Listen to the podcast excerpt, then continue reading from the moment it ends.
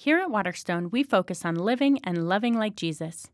In practice, this means that we connect with one another, engage in justice, and serve sacrificially.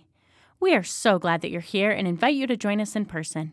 If you're able to attend weekend services, we gather on Saturdays at 5:30 and Sundays in person and online at 10. We look forward to connecting with you.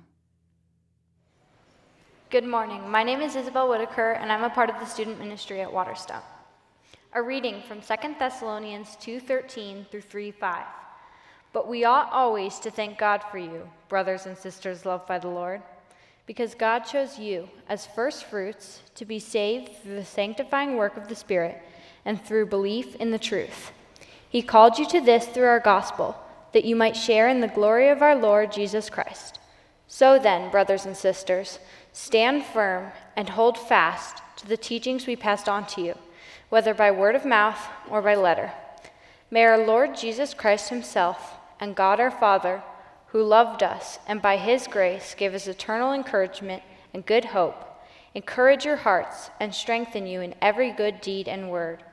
As for other matters, brothers and sisters, pray for us that the message of the Lord may spread rapidly and be honored, just as it was with you.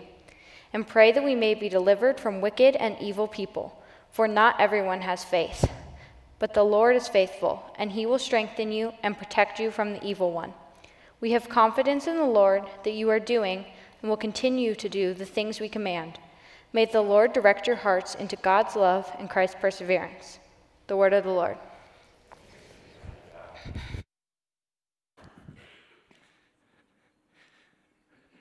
Senior high students in the house over here. My favorite novel is uh, Wendell Berry's Jayber Crow. Jayber Crow. Wendell Berry fans in the house. um, Jayber Crow in this fictional town in Kentucky called Port William. He's the barber, he's the grave digger, and he's the church janitor. And uh, one of the chapters, he writes about how the church gives him strength. And I'd like to just share a couple of paragraphs from that chapter about how the church gives strength. He talks first, I won't read this section, but he talks in uh, towns like Port William, they always have young pastors because when the pastor starts having kids, they can't pay him enough to stay in those small towns. So every two or three years, they get a fresh out of the seminary pastor who thinks he's God's gift to preaching. Wendell Berry says, I weathered even the worst sermons pretty well. They had the great virtue of causing my mind to wonder. Some of the best things I have ever thought of, I have thought during bad sermons.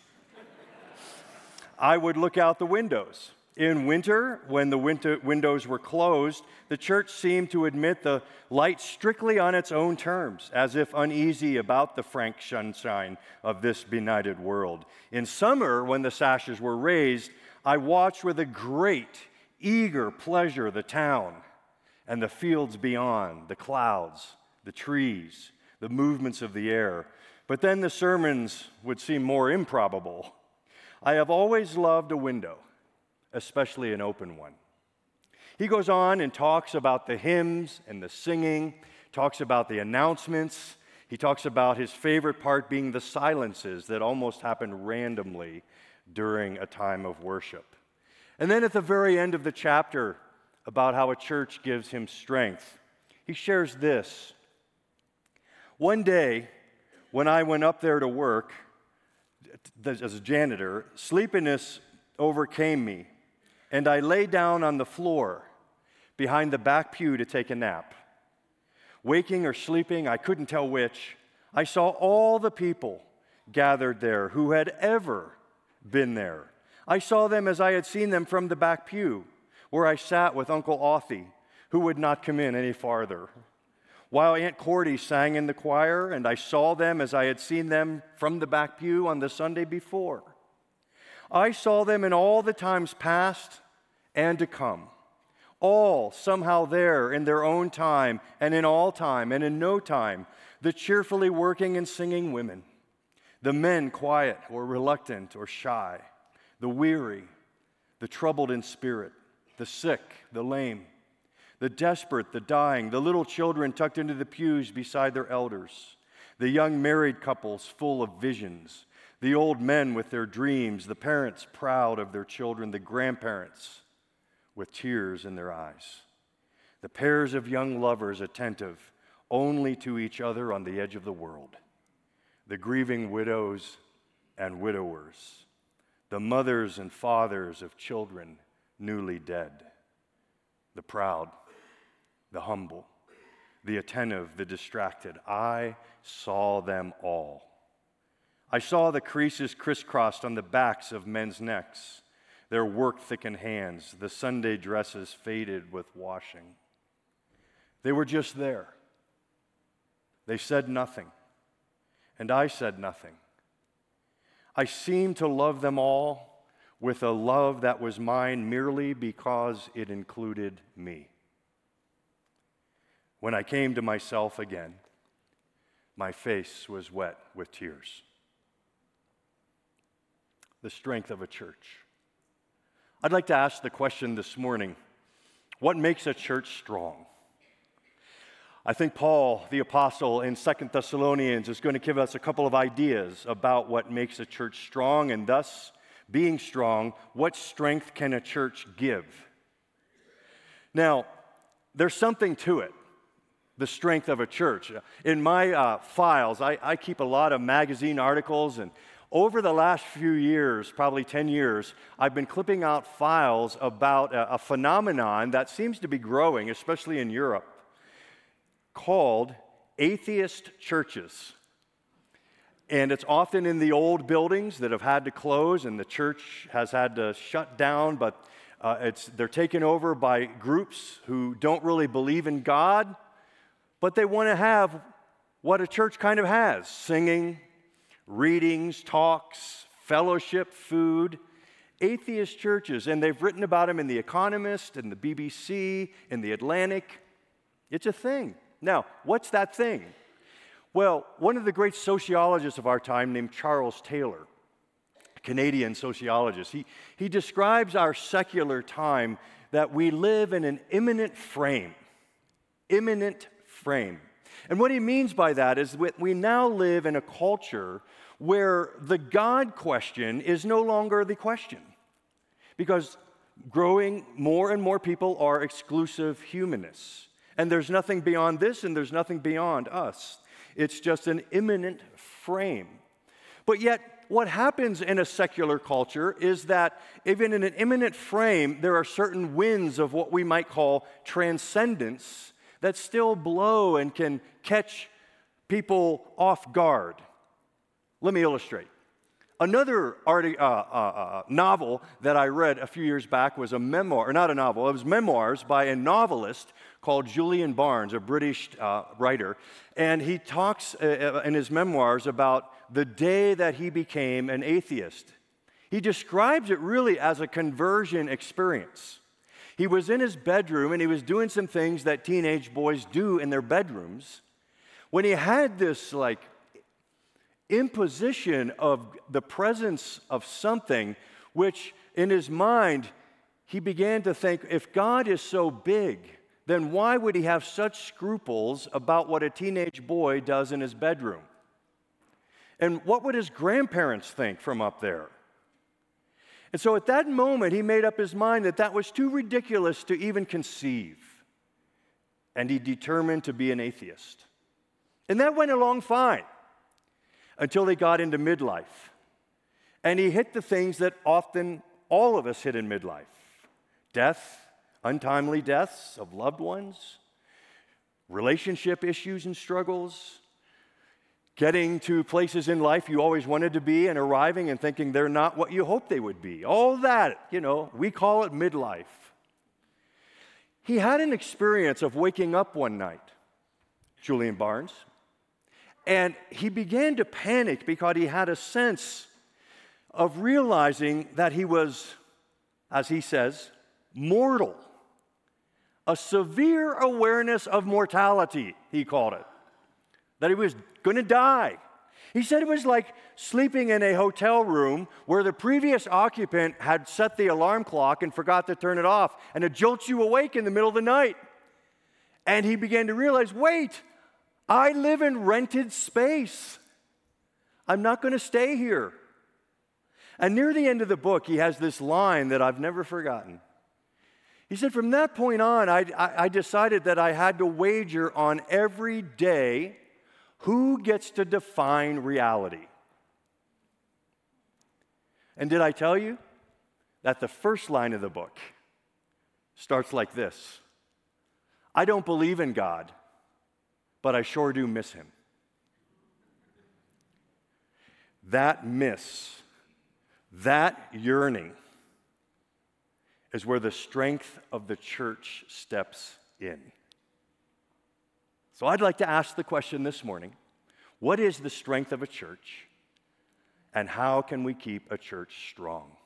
Our text is in Second Thessalonians. I've had a lot of really interesting comments the last few weeks about Second Thessalonians.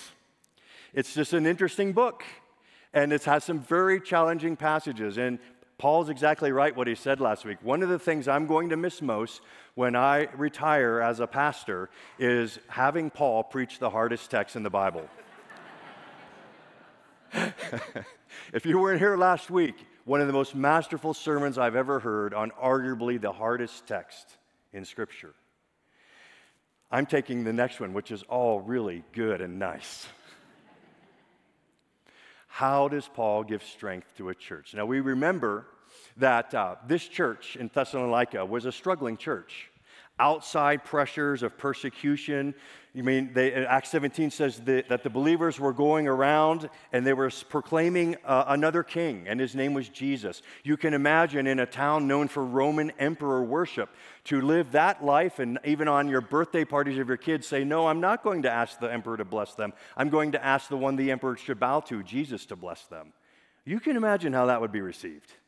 Or Thessalonica in the ancient world was known as one having the largest Jewish populations, one of the largest synagogues, according to Josephus, in the ancient world. And you can imagine coming in and saying, the Messiah who's going to deliver Israel from the grips of Rome, well, he's the one that died on a cross.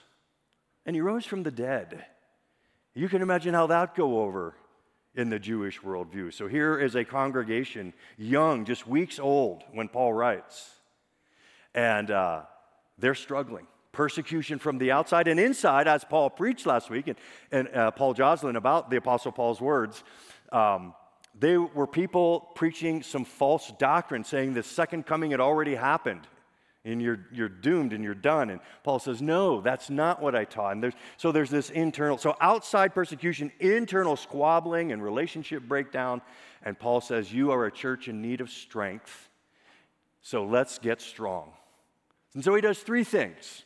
First, I'm going to start with the imperatives in the text where he actually tells the church what to do to build their strength. We're going to start there, and then at the end, we're going to talk about the um, kind of, if that's the doing, what's the being? What should a church like soak in and be absorbed with? That would enable us to keep doing the things we need to do. So we'll talk about the two things to do first, and then at the very end, we'll go back to the beginning of text and say all of this is in this context that we never get over being loved by God. Sound good? All right, let's start with one thing Paul says in verse 15. Here's what we need to do to be strong and to give that strength to the world. So then, brothers and sisters, and by the way, in the original language, brothers and sisters is the first word in the text, which means listen up. He's emphasizing this. Stand firm and hold fast to the teachings we passed on to you, whether by word of mouth or by letter. Hold fast is this idea of conserve. Like, be conservative in your functions as a church, make sure you keep room for the teachings of the apostles. No matter what else you do, make sure the apostles' teaching is central. Hold fast, and that, that's more of a heart word language. Like, this has to be your joy, your passion. This has to be what you want to do.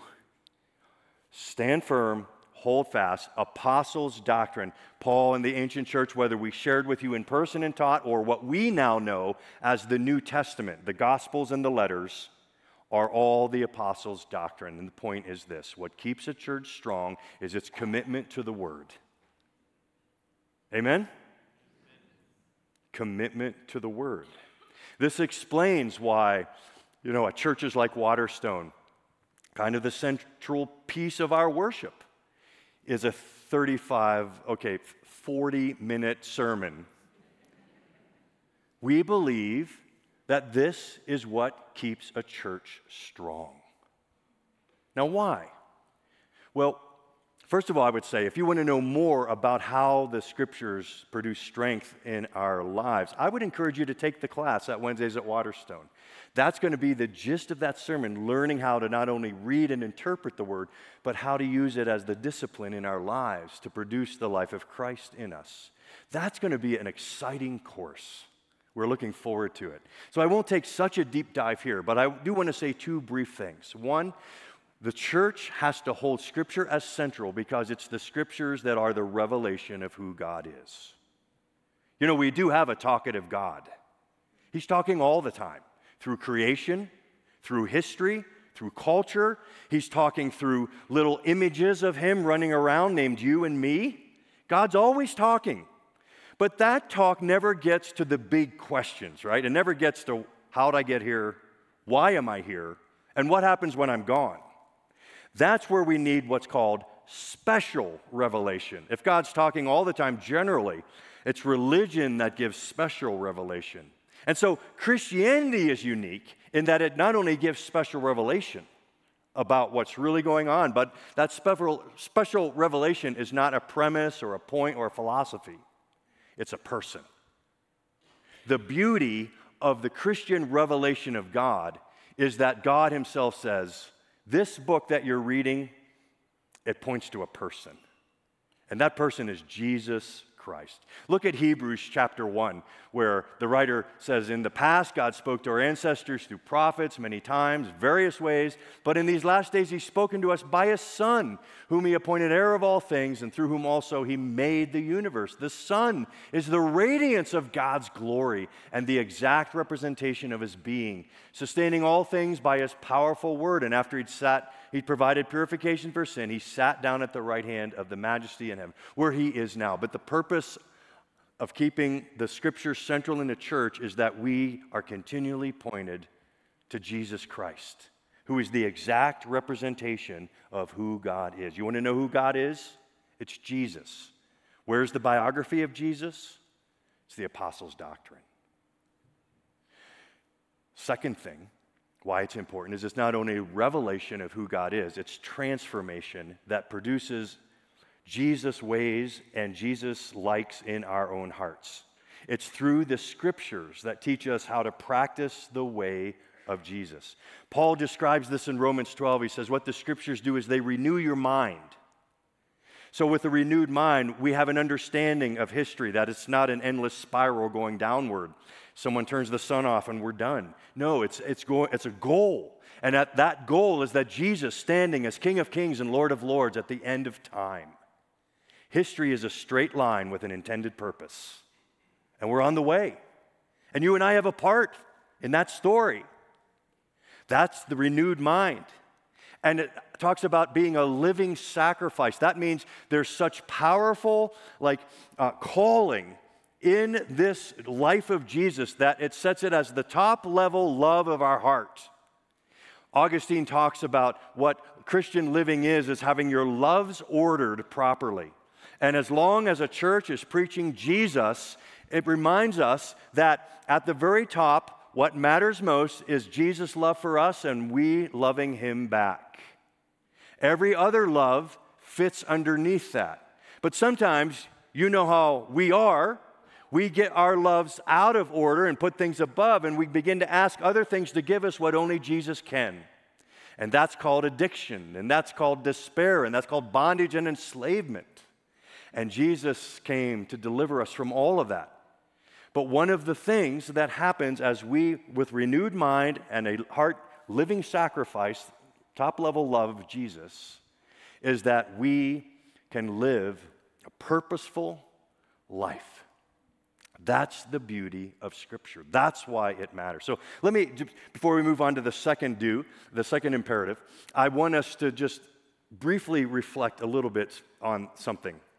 Like I talked about it earlier, that we value preaching here. And we're not, most churches in the evangelical world have a pulpit at the center and they value preaching. Why? As much as I hate to admit it, your lives are seldom changed by a sermon. Like, you don't usually go to a sermon and say, wow, I'm going to change this and that and this and that. This is a life changing moment for me. Now, it can happen. I hear now and then of something like that. But most weeks it's, oh, okay. That, okay. What's, what's for lunch? You know? most weeks, it's not like, but do you know what the value of preaching is? It's not to produce the wow every week. It's to say, here's Jesus, the King, here's the kingdom. What course corrections do I need to make this week? What needs tweaked? What spaces in my heart need challenged? What like activities do I need to begin to engage to help me understand more deeply the part of the story I'm supposed to play? It's week to week course correction to keep our gospel ships in the right water. That's preaching. That's the value. It keeps us in. Now, I'd like to call out a group on this from Waterstone, and again, in most churches. It's one of the most hard-working groups at Waterstone whose names you'll probably never know, and you don't even see them, and that's our elder team. We have nine elders at Waterstone. And one of their main callings is to keep the church, Waterstone, doctrinally orthodox. Unlike Wendell Berry, they do have to listen to the bad sermons and make sure that we are keeping the gospel ship in the right water. These elders they're the ones that would come up to Paul and myself and all, all, our preaching team and say, wait a minute, let's talk about this. Or, are you sure? We're, we're missing this emphasis in our preaching. And they're the ones who challenge us. They're the ones who prayerfully take the sermons to heart and are asking the Lord, is this what we should be feeding the people at Waterstone right now. Paul and I, we work hard at our preaching calendar. We do those a year at a time typically, but it's the elders who take those, pray over them, and come back and say, no, this is what Waterstone needs this year. I just want you to know that. I want you to give a shout out to our elders for working so hard to help preaching be vital and life giving here at Waterstone.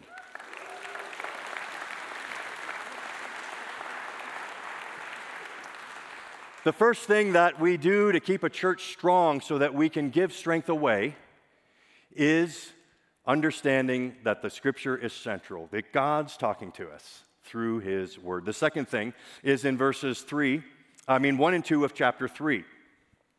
Paul writes, here's the second thing. This is the second thing you need to do to stay strong. As for other matters, brothers and sisters, pray. That's an imperative. Pray for us that the message of the Lord may spread rapidly and be honored, just as it was with you. And pray, so two times, uh, that we may be delivered from wicked and evil people, for not everyone has faith. This is an invitation to the church to participate in co creating the mission of God on the earth to see people enter the kingdom of God. Pray. It's interesting. It says, Pray for us. The message may spread rapidly. Spread rapidly in the original language is one word it's the word run. Pray that the good news of Jesus will run as we do our ministry. Pray that it'll have legs. Pray that it'll take off and bear fruit. Run run. Now, it's always been this way. If you go back to Acts chapter 1, verse 14, why did the early church explode? It has to do something with this. Oh, they all joined together constantly in prayer. In other words, they were devoted to prayer, along with the women and Mary, the mother of Jesus, and his prayer. And where did they get that from? Well, Jesus himself modeled that in Mark chapter 1. Very busy day. Every pull, everyone pulling on Jesus. This person needs healed. We need an exorcism over here. We need uh, you know, a miracle over here. And Jesus can't be found. They're looking for him. They can't find him. Why? Very early in the morning, while it was still dark, Jesus got up, left the house, went off to a solitary place where he prayed. You know, the main reason why we should pray and make devoted space in our life for it is because Jesus did. Jesus prayed. That's the DNA of the movement prayer. Make space in your life for prayer. Pray that the gospel will run. So let me, I want to share a story in a minute that I shared with our staff a few weeks back about how the gospel runs when there's prayer. But one practical takeaway from this morning that I want to encourage us to do on our website, we have uh, local missions and global missions. And one of the things, especially in the global area, we have 14 different global partners serving around the world. One of the things I really would like to encourage you to do is to go on our website, take one name. Maybe you're drawn to a place where they're serving, maybe it's a young family that draws your heart, whatever it is. Choose one and write their name down. And, like at your dinner table, your fridge, put their name, and under that sticky note for a year, write the word run and pray that their ministry would run with the gospel. Now, the story here's what happens when churches pray. Here's how we stay strong. This is from a great book. You'll be hearing more about this book, probably a preaching series next year, but Praying Like Monks, Living Like Fools, Tyler Staton. He writes about Charles Spurgeon. How many of you heard of Charles Spurgeon before? Yeah. Baptist preacher, Charles Spurgeon is arguably the most famous preacher in history. Whenever he was asked his secret, he was in the 1800s, pastored a megachurch in downtown London. In the 1800s, whenever he was asked his secret, he always pointed to a team of intercessors who prayed nonstop throughout his sermons. During every second that Spurgeon preached, his intercessors prayed. His church had a small room directly beneath the stage and the pulpit where the intercessors gathered to pray through the duration of his teaching. Spurgeon called it the boiler room. Asked for rhetorical tips, Spurgeon essentially only ever gave one piece of advice God has a soft spot for the unglamorous, secret work of prayer. The influence of Spurgeon's prayer saturated message is remarkable. The story is told, for example, of a British prisoner in a South American prison. He was paid a visit by a British friend who gifted him with two novels. Amazingly, a Spurgeon sermon was wedged between the leaves of one of the novels. After reading the sermon right then and there inside a foreign jail cell, he surrendered his life to Christ. Similarly, biographer Lewis Drummond reports the story of a rural shepherd who, while working in the bush in Ballarat, Australia, found a leaf of a newspaper that had been blown around by the wind. Picking it up, he noticed that one of the pages looked like an advertisement, but happened to have nearly all of a Spurgeon sermon printed on it. The shepherd read every word of it, and alone in a field, he surrendered his life to Jesus. Drummond wrote, The man confessed that if he had realized the article was a sermon, he never would have read it. But seeing it in the newspaper in the form of an advertisement, he became interested, read it, and found Jesus. Folks, that's the gospel on the run. And what has fueled that running for 2,000 years is a praying church. Do you think we could start something like a boiler room here?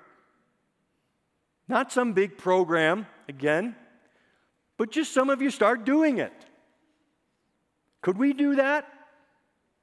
A boiler room.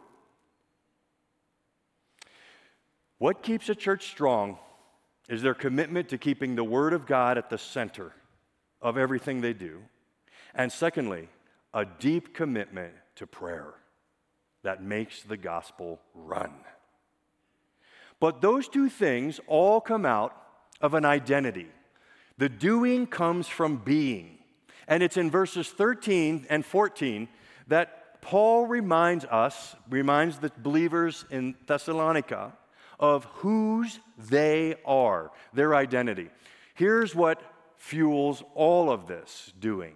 We ought always to thank God for you, brothers and sisters, loved by the Lord, because God chose you as firstfruits to be saved through the sanctifying work of the Spirit and through belief in the truth. He called you to this through our gospel that you might share in the glory of our Lord Jesus Christ. Look at what's underlined always to thank God for you. You know, I hope you've done this, and I would encourage you, if you haven't, to do it this week. Read the entirety. It's three short chapters, Second Thessalonians. I think there's around 60 some verses. And what's interesting is about a quarter of those verses are Paul praying. Like, we ought to thank God for you, or may, what the scholars call wish prayers. May God do this for you. May God do that for you. And what's interesting about Paul's prayers is they are seldom about petition. He rarely prays that God will like protect them or that, that God will like meet their material needs. Most of Paul's prayers are taking the time to thank God for other believers. Now, first of all, well, two things I would like about Paul. If you went across the street to the best Asian food uh, within a block of here called uh, Chopsticks, Asian food, um, you'd sit in a booth, there'd be the Apostle Paul, and there'd be you. Right? Well, maybe not. Because Paul would begin to talk, we get a sense of how he would talk, and while he'd be talking, he'd also be talking to the Lord while he talks to you. Like right there, right in, he'd be praying to the Lord, thanking him. He'd be like saying, Well, we should, Jesus, could you hear this? You in our Stephen ministry, we talk about how vital prayer is in pastoral care because when you pray with someone, it's divine math, right? One plus one is three when you pray. God's in the room. God's in the room. That's how it was with Paul. If you were talking to him, he'd be talking to God while he talks to you. And it'd be quite a conversation. But it's interesting to me that much of what Paul's praying is, is thanksgiving. Now, you think about that. When we pray petition, when we ask God for stuff, what's the focus? The stuff, the need. But when we're thanking God for people, what's the focus? The people and what they already have. It's brilliant. It's practicing thanksgiving to make a church strong, keeping the focus on what we have when we have Jesus. It's brilliant. Now, if you go to the next slide, I broke this down line by line just to give you a sense of Paul's deep thinking here. When he, he doesn't say, Oh, I'm thankful for the believers in Thessalonica. No, here's, he, he spells it out, he breaks it down, he diagrams it. Brothers and sisters loved by the Lord, because God chose you as firstfruits to be saved, saved through the sanctifying work of the Spirit, saved through belief in the truth, He called you to this through our gospel that you might share in the glory of our Lord Jesus Christ. Can we say, wow? That's the Hebrew word is amen. That's like every theology book since Justin Martyr in 100 AD to Jackie Hill Perry in 2023 is tethered to those verses. We are now trying to drain the ocean with a thimble. This is incredible what it means to be saved, what it means that we're giving thanks for one another because we're believers. This is amazing.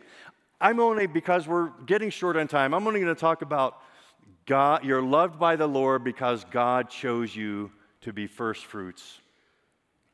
It's interesting that that language, first of all, is in every letter that Paul wrote. This language of being loved by God because he chose you. In most places, it goes on to say, He chose you in Him before the foundation of the world. what does that mean? I have no idea. But I believe it that we were chosen before the foundation of the world. What does that mean? Well, let's just take, stick our toe in it for a minute. We remember that time is a creation, right? That God is outside of time, He's beyond time, He's before time. That, that time is something that God made simultaneously with the universe. So time is a created thing. And so God is always outside of time. One of my favorite descriptions of this is by Jonathan Tran, who was working on a book about memory and trauma from soldiers in the Vietnam War. But he talks about time. He says, Time comes to God as the present of the past, the present of the present, and the present of the future.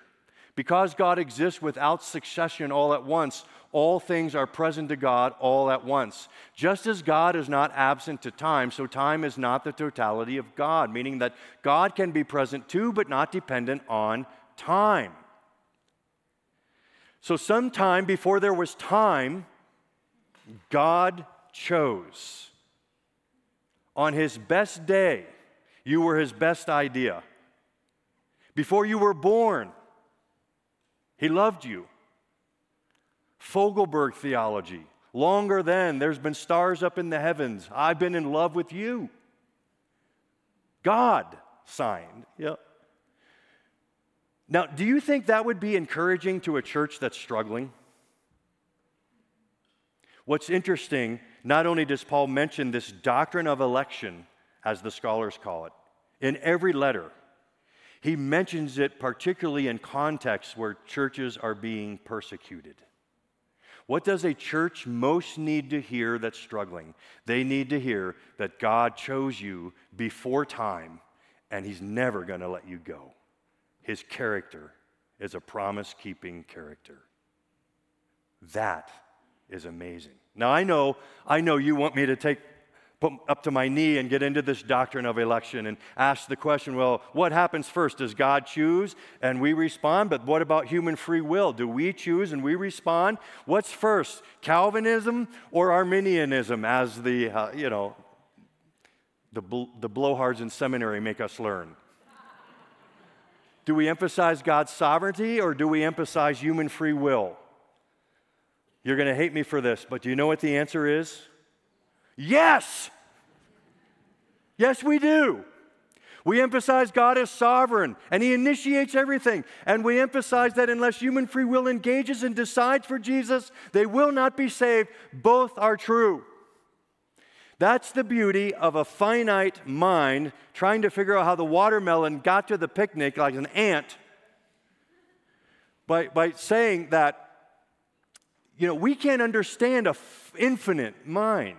It always starts with God, but not without us involved. That's the way He's designed it. You know, my favorite description of this whole argument is the funniest book in the Bible Jonah. God says to Jonah, you know, before the world, before time, I wanted to, on this particular day, save a bunch of Ninevites. And Jonah says, I hate Nineveh, and so should you. And Jonah gets on a ship. God said to go to Nineveh in Iraq. Jonah catches a ship for Tarshish in Europe. But we all know what happened. God sent an aqua Uber to pick him up and said, No, it's Nineveh. And Jonah says, I hate Nineveh. And God says, But I'm going to save people in Nineveh. And so he gets him to Nineveh. And you remember what happens? Jonah goes around. He preaches in the Hebrew five words, which in English would be turn and burn. Turn or burn and the whole city is saved. Do you see the sovereignty of God in this? But do you also see that God was so determined that it's a human message responded to by humans that he gets Jonah there and nothing happens until they hear turn or burn? I'm thinking Jonah is still pouting in heaven, if pouting is allowed in heaven. And he knew it. He knew God loved him. It's both. It's both. And God says, wink, wink. it's both. Now, let's bring this into application as we begin to wind down. What does this mean? I think for Waterstone, this means that if we grab onto this, that our calling to be a strong church is the first response we have to each other is to be thankful that God chose you and loves you. And that's how we engage around here. That if when we're coming to shake hands with somebody, now the word in our front of my mind is, well, I'm thankful for you. God chose you and He saves you. He loves you. How would that change? How would that make us a strong church if we lived that way? What strength would we have to give to a world that's always full of rejection? If they were to come in here and say, Man, I'm so thankful for you. God chose you, God loves you. That would change everything about how we interact around here. If our first instinct was to say, Thank you. God, thank you for this person. You love them, you chose them. God's been drilling this into me. I need to tell you that 2022 of uh, 36 years of ministry now, 2022 was the hardest year by far. Some of it was health issues. Most of it was that after the smoke of the pandemic cleared, we realized at Waterstone that as far as we could tell, we lost 200 people from our church sleepless nights. I couldn't let go of that. Uh, I, as much as we, we could, we found out from you know, all the ways that we try to keep track of people, we found out and got a list of names, and I made it my personal mission to email and call every single person who had left last year. And about a hundred of them, I actually had phone or in person conversations, drank a lot of coffee, ate a lot of food. Most of them left because they didn't agree with the way that we ran during the pandemic.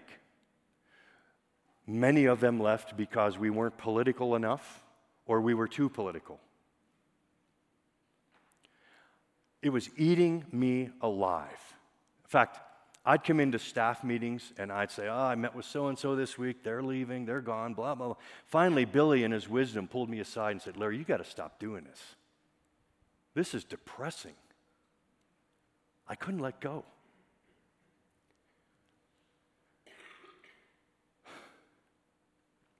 Last December, we had a praise and prayer service called Blue Christmas for those who are grieving during the holidays. And, you know, I, I don't, I've never heard the audible voice of God, and I don't often have these moments, but it was during that service where I felt a, a impression from the Holy Spirit, a very clear, like, it, it's not words that I was thinking I would think. And during that service, I felt the impression of God saying, Larry, you need to shepherd the people who are here, not those who are not. That was turn one. I still was struggling. So we get into this last summer, uh, er, uh, in June, the first Saturday in June, Jen and I like to go to the Aspen Grove market on the first Saturday. She likes to see all the stuff. I like to eat whatever they have there. and we're walking down an aisle, and I see one of those people who've left Waterstone, a long-time friend. We raised our kids together. I dedicated his kids he had left. And it was one of those very awkward, everything in my head was screaming, Go get a pretzel. But we engaged. And we had a, a conversation, and he said, I know it was painful that we left. We're at another church, we're doing well. I said, It was painful.